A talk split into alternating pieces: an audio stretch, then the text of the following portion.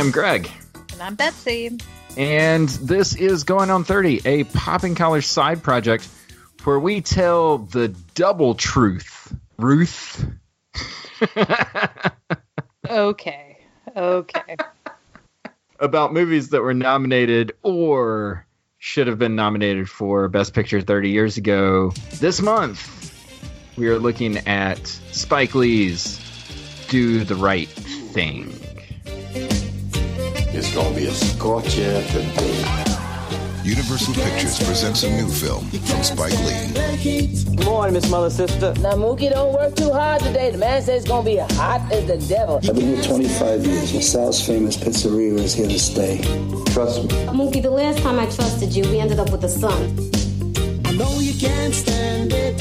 You can't stand it. Hey, hey, Sal, hop in the brothers on the wall here. You want brothers on the wall? Love. Get your own place. You can do what you want to do. 89 the number.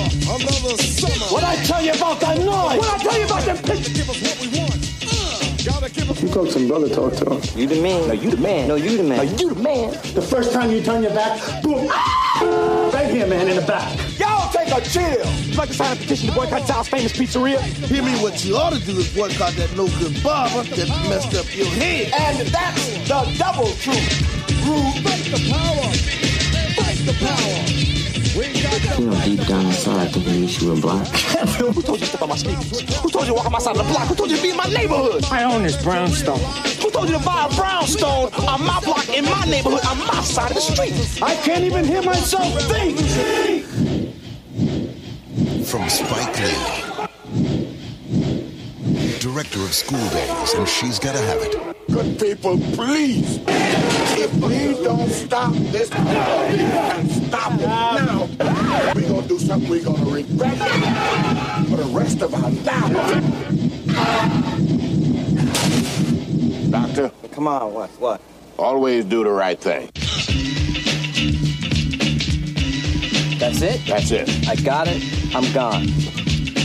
All right, I'm. Uh, I have a synopsis for this movie. Would you like to hear it? I would love to hear it. A hot day on a Brooklyn city block serves as the background for stories about community, economic injustice, and racism as tensions between a pizzeria owner and his patrons rise. Okay. Not too bad, right? Not too bad. Betsy, what's your history with Do the Right Thing? I did not see this movie when it came out. I mm-hmm. am sure I heard all of the negative stuff about this movie, being living where I lived in Alabama and not being around a great number of people of color of any color. I didn't. It wasn't until college that I saw this movie, and people when it was like the opinions you had about movies really mattered. I was talking about this with a friend before saying this was our next movie. Mm-hmm. Like, oh, when you know in college when your opinion about movies matters, you know, and I'm like, oh yeah, yeah. you know, the, your what culture you like defines you. And so I had I had friends who really really loved this movie, and so they were the ones who introduced me. So this you came to it in college. I came to it in college, but um, it's not like a film I watch a million times. It's not one of those those films. I, I believe I watched it at least at least one time. Mm-hmm. What about you? Same. So uh, clearly didn't watch it when it first came out. Young teenage Greg, still only in the Tom Cruise world for the most part. The adult Um, those adult movies. So, so like you, I came to this in college. I want to say that this was a film that was in a class that I took on film in undergrad.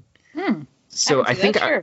I think I was introduced to this as part of a, like a history of film class or something like that. Okay. Um, what I do know is that after watching it the first time, I have uh, subsequently watched it uh, numerous times since. Like I've I've consumed it several times because I just find it totally enthralling, fascinating. Of the movies that we're talking about over the course of this year, this may be one that I've seen the most. Either Okay. it's the one that I've seen the most or one that is up there in my number of repeat viewings. What drew you back to this movie over and over? A few things. Okay. So yeah, it'll it'll that'll steer me to my hot takes. Here was the first hot take that I had. I wrote that it has more character development in two minutes than most movies have in two hours. Mm-hmm. Um, because the film is an ensemble. So it's the story of a community living in Brooklyn. And all of these different threads have to come together for a big climax at the end. But the threads themselves are given enough space to breathe and give the characters depth and nuance so that they feel like whole people. They feel like they have their problems, they feel like they have their good sides. There's just a lot of complexity, I think, in the way that no one's necessarily treated like a hero and no one's either really treated like a villain everybody's just trying to live their life on this block for this one day. I connected more with the film now than I did back then. Mm-hmm. I think watching it with your 2020 lens on, you know, with everything that's happened in our world, you know, just even just the conversation around racial violence mm-hmm. and by you know, you know, police officers and racism and all of that kind of stuff. I, you know, the, some of the things that I looked at and were kind of as I was processing, watching it again, is really the idea of this as allegory, as parable, as a story. Mm-hmm. And I think as a college student, I don't know whether I really understood nuances of blackness. Yeah, I wouldn't have processed, you know, why is he yelling so much and what's he talking about? And I don't I don't think I would have had any sort of context to understand what what was going on. As yeah. you know, as awesome as I thought it was that I had gone to a school that had way more diversity than the high school I was fleeing, right? So I think I don't think I would have gotten it. I don't think I did. And now yeah. with study and time, I still can't I still feel like as a white person I cannot completely understand this movie. So then it just becomes giving yourself over to experiencing the movie every time I watch it, it feels like I see something new that I probably either didn't appreciate at a different point in my life or I just see it in a different way, you know, after 30 years of life experience that I didn't have, you know, when I first watched it. Here's one of my other notes that I think is a big one, mm-hmm. which is the easy question to ask of this movie that was probably asked right away as soon as it came out, right? the very first question that probably comes to people's heads is did Mookie do the right thing? And the reason that that question pops into your mind is because the title is just so so wonderfully crafted to be kind of a right or wrong scenario that when you see how ambiguous the movie is yeah and the ambiguity that Spike Lee gives to all of the characters, even Mookie, the fact that you could even ask a question of anyone doing the right thing is a trap that seems intentional that Spike Lee is trying to get you to fall into. That's that's why it feels like the movie ends with the MLK quote about nonviolent resistance and the Malcolm X quote about self defense. Mm-hmm. Like I said, the strength of the movie is its ambiguity and the fact that it presents you with this question of wondering like does anybody do the right thing is an interesting puzzle because that's that doesn't seem to be the point of the movie at all, right? Well, and that question itself, when it comes up in the movie, it comes from the mayor. It's his right. instructions to Mookie, and the generational sliding around I find really interesting in the movie because it also doesn't paint a straight line through that either, right? We start the soundtrack, right? We start with "Lift Every Voice and Sing," mm-hmm. right? The the Black national anthem, right? Played mm-hmm. at the beginning, and then you'll have these kind of saxophone solos. There was another tune in there that I didn't recognize. These kind of older songs, right? Whether right. they're spiritual connected or what have you. And then you have more, you know, your your public enemy and that sort of aspect. And you juxtapose Lift Every Voice and Sing with the opening dance Mhm. sequence with Rosie Perez to fight the power. And that kind of back and forth. Malcolm X and Martin Luther King juxtaposition that happens, right? This discussion about violence. That Mhm. even back then, there's still this discussion about how should you, whether we're framing it for the movie, how should you as a black person react in this world? And I think the idea of doing the right thing, when you're talking about being black in America, Mhm. it's a decision every day, every every day in different ways about what that means, and and, and it's all contextual. That there's still that tension between, but I'm angry. You know, he, you know, Danny Aiello even asks his son, right? Why are you? So where's this anger come from? Yeah. Why you got so much anger in you? Why they why? My friends, they laugh at me. Your friends put money in your pocket, Pino. Food on your table. They pay your rent, the roof over your head. Huh? They're not your friends. If they were your friends, they wouldn't laugh at you.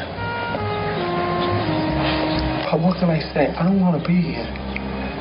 They don't want us here. Yeah. and people are angry at this movie. And it isn't just because it's hot. And where does that anger come from and what do you do with it? Because i don't think the anger is bad. And i think we've been No. but in our in our you know at least in the waspy context that i go oh well don't you know don't get too heated. You know keep that Right. there. You know when mookie throws the trash can he's choosing a side because he hasn't really chosen. He's Right. choosing to do something. Because as Yeah. a character i mean mookie's kind of he's not your hero there is no, No. hero really he is uh you he's know the character we're following. He's the character we're following, you know, but God bless Spike Lee's acting talent. I mean, the slight pause before every single one of Mookie's. I, I always know it's a Mookie line if there's a slight pause and he's not speaking, and then he speaks. Got it. Even though the the killing of the boombox is like somebody dying, yeah, his friend is dead, yeah, and you rage. It is Ruby Dee in the street yelling and keening, essentially wailing yeah. for the dead, grieving that injustice. I, d- I just feel like there were a lot of intentional decisions that were made that draw even you know the the complexity that we're talking about into even more focus. Like I think it I think that it's intentional that Giancarlo Esposito plays Buggin' Out and has this gripe about there being no brothers on the wall, right? Right. And it's just Italian Americans. And so now you've got an Italian actor complaining about there being Italian American actors on a wall, but he's also representing a black experience. And so, like, I think all of these choices are intentional choices, and they're calling us to kind of reconcile these things. It's like you're at war with yourself. It's like Yeah. you're you're at war with trying to figure figure this puzzle out. I think the the Ruby Dee thing is is excellent because she goes from the burn it down during the riot to just this grieving wail. And those two things seem incongruous at first, but it's it's in that incongruity that that sort of brings out the humanity of this situation. the economic angle of this movie as well. You know, talking about mm-hmm. we're talking about redlining, but we're not talking about red redlining. You know, we're talking about who Right. gets business loans and who doesn't. The white guy in his Larry Bird T-shirt, which it just it was so Yeah. the jersey usage throughout this movie. And he stepped on he Amazing. stepped on bugging bugging out Jordans. So it's the guy in the Larry Bird jersey stepping on Jordans like on his way to his Brooklyn step up. Yeah, when they said, "But I," when he turns around, and goes, "But I'm from Brooklyn," and they're all like, "Oh no!" Like, like that, you know, and just gentrification and all of that because they're foreshadowing what's going to happen to Bed Stuy. You know what, what's happened to so many of the neighborhoods. I love the use of nickname and as familiars. Mhm. You know, whether it's mayor, whether it's how the mayor calls everybody doctor, and whether it's how you know your mother sister and Radio Raheem and even Mookie because I tried to look up the origins of Mother Sister, and I Mhm. feel like it comes from someplace. I feel like it's rooted in something that I just don't. Yeah. Well, I think there's also something too about the placement of her. So she's she re, she looks down over the block while the mayor wanders through the streets of the block, and so their interaction is like the mayor on the street level and her from like this god position, kind of looking down and overseeing everything. And I think that there's something important about that. So that when the mayor brings her flowers, he's like climbing Olympus to bring an offering and then going back down into the street again. Best scene in the movie. I'm gonna let you go first. Go first. Probably the best scene is one that I can't play, which is the racial slurs Mm-hmm. delivered to the camera. Mm-hmm. it just it's so jarring because it's coming right at you it's not part of the narrative it's like all of a sudden uh, spike has kind of like pulled back the casing and just kind of release the el- electricity that's underwriting this whole movie. It's like it's like an exposed nerve where all of the stuff that's going unsaid we're going to say it all. It's going to all come out and you're going to see like this is what's at the heart of this right? And then it's going to get covered up and we're going to go back into the story again. But it's just so raw and so Yeah. compelling I think for me, it's probably the Radio Raheem with the love hate.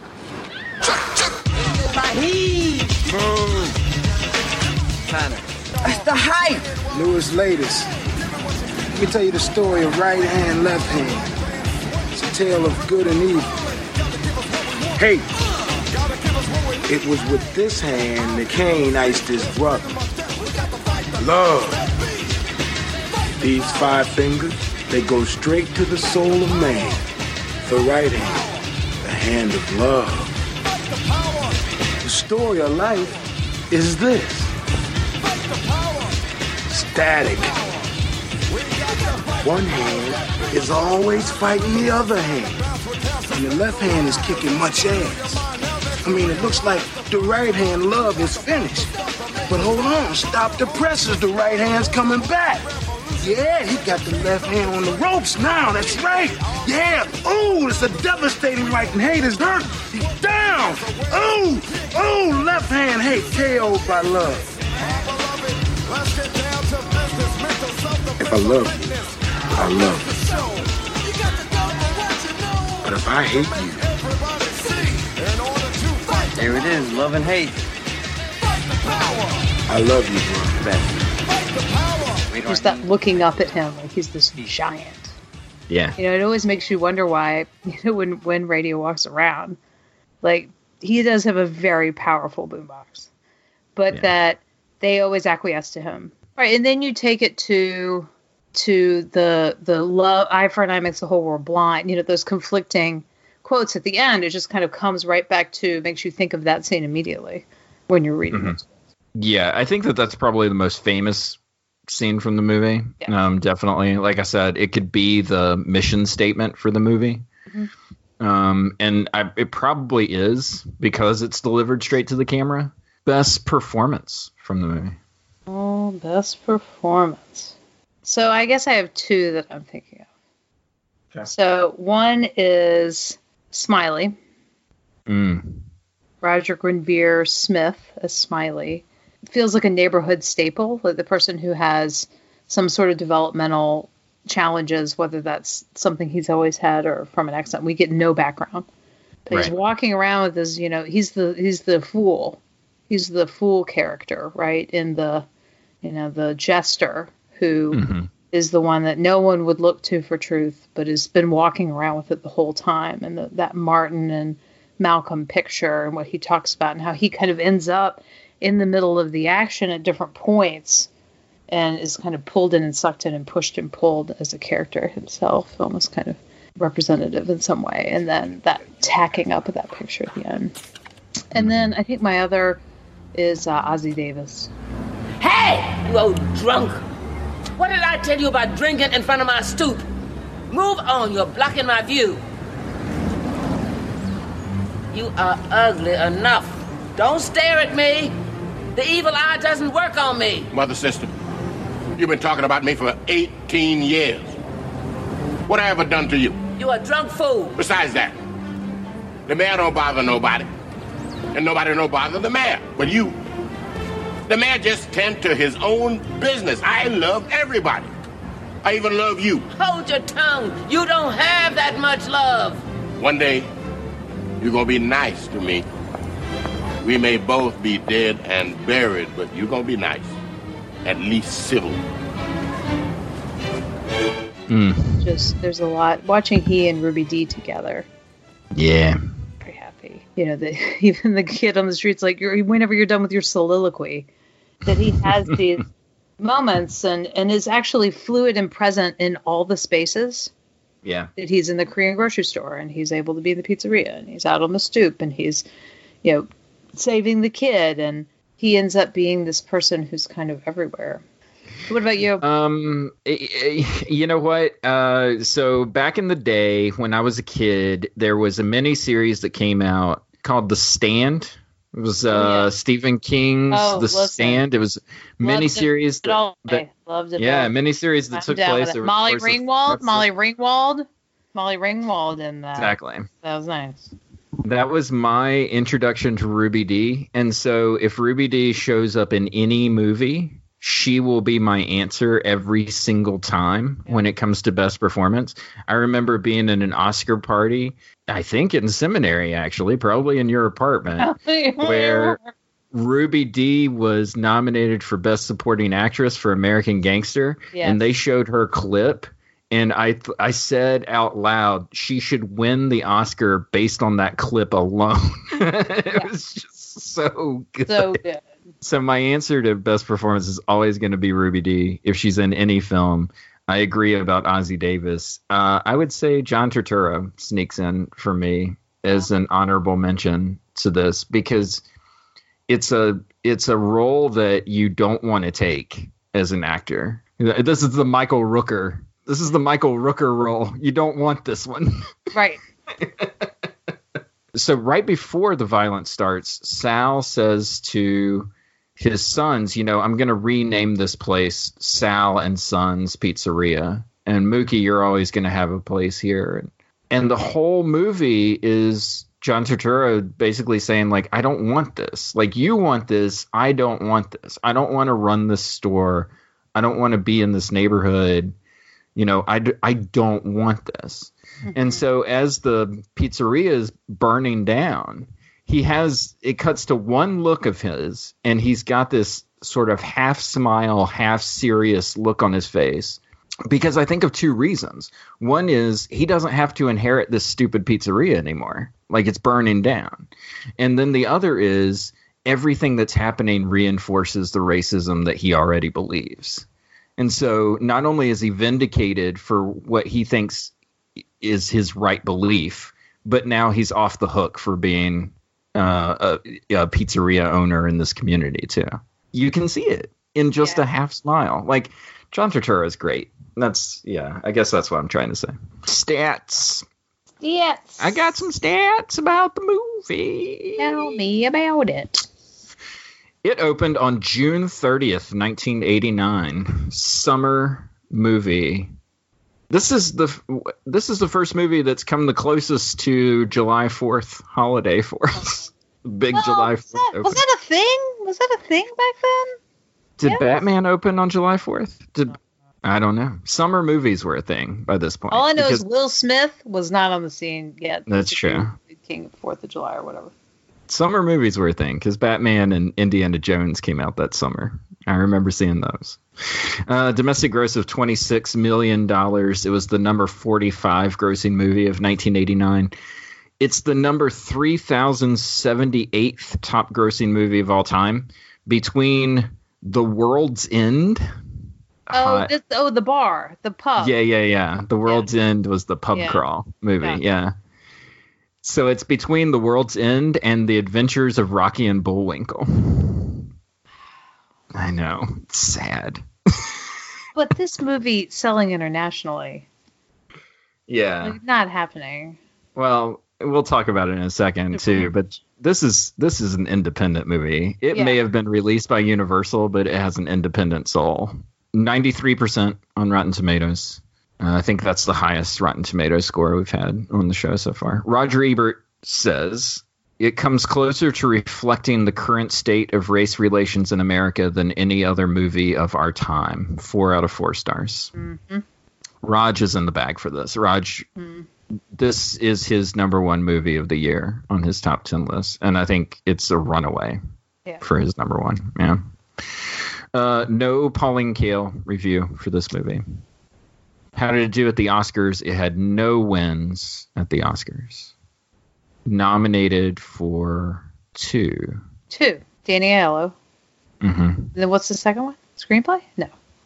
original screenplay. So Spike missed out on Best Director and Best Picture, but he was one of the writers on the movie, so he was nominated for Best Original Screenplay. Yeah. Famously, Kim Basinger at the Oscars in 1990, when reading off the Best Picture nominees, said, "And Do the Right Thing should have been nominated." Yes. to to this interesting scattering of applause. I mean, she's not the person who I would guess to go rogue at an award show.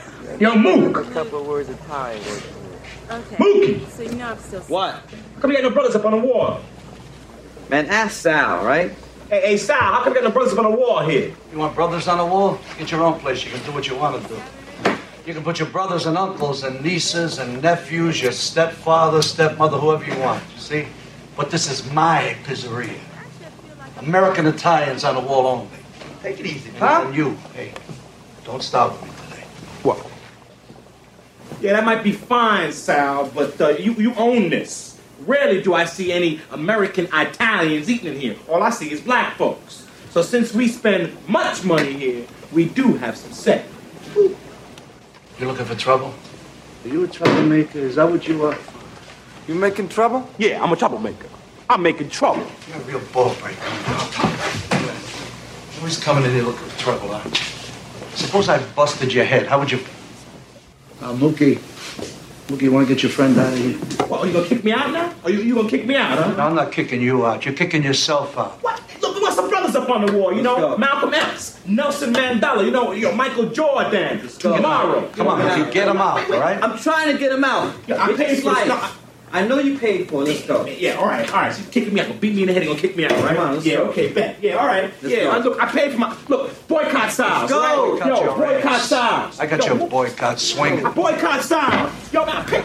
What you laughing legacy of this movie, I wrote down to differentiate our conversation that we had after Mississippi Burning. I wrote down this idea of racial tension.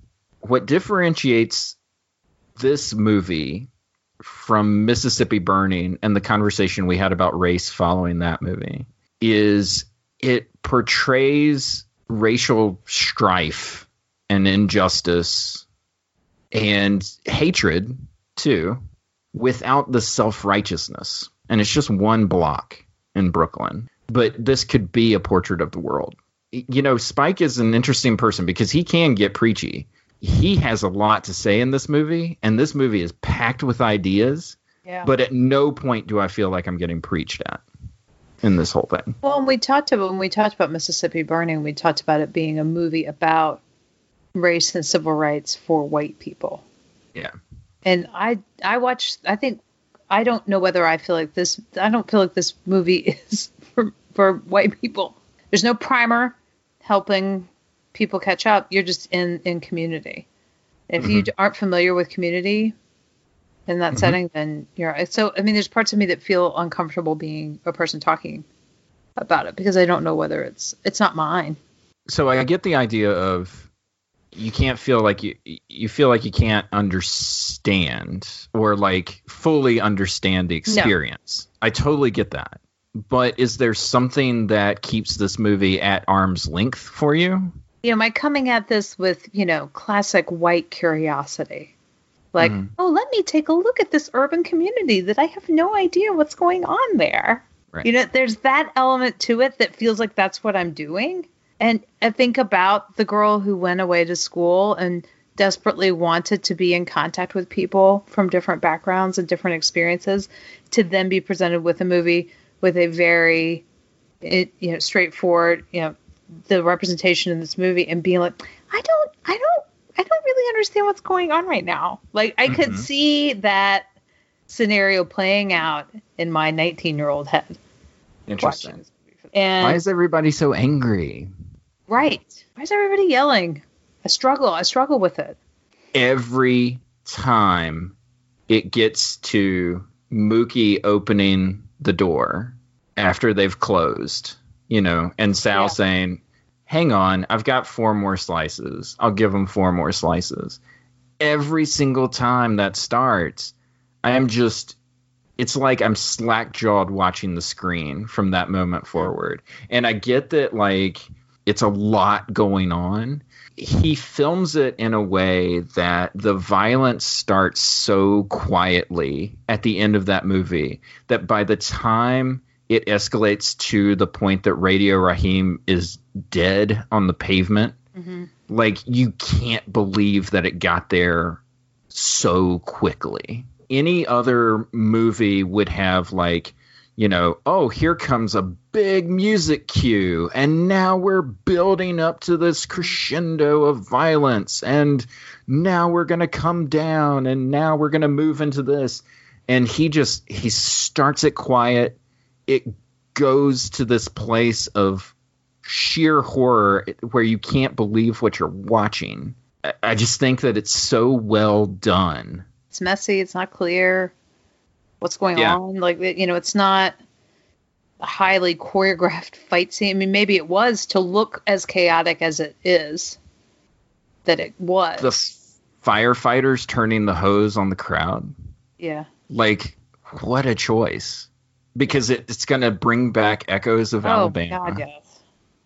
Yes. like he knows what he's doing. I think that that's what that's what's so amazing is that he's he's trying to pull you into this state of tension in this community and he's trying to show you like look here here it is here it is Well, all laid out He uses echoes like that, intentional choices like around language as well.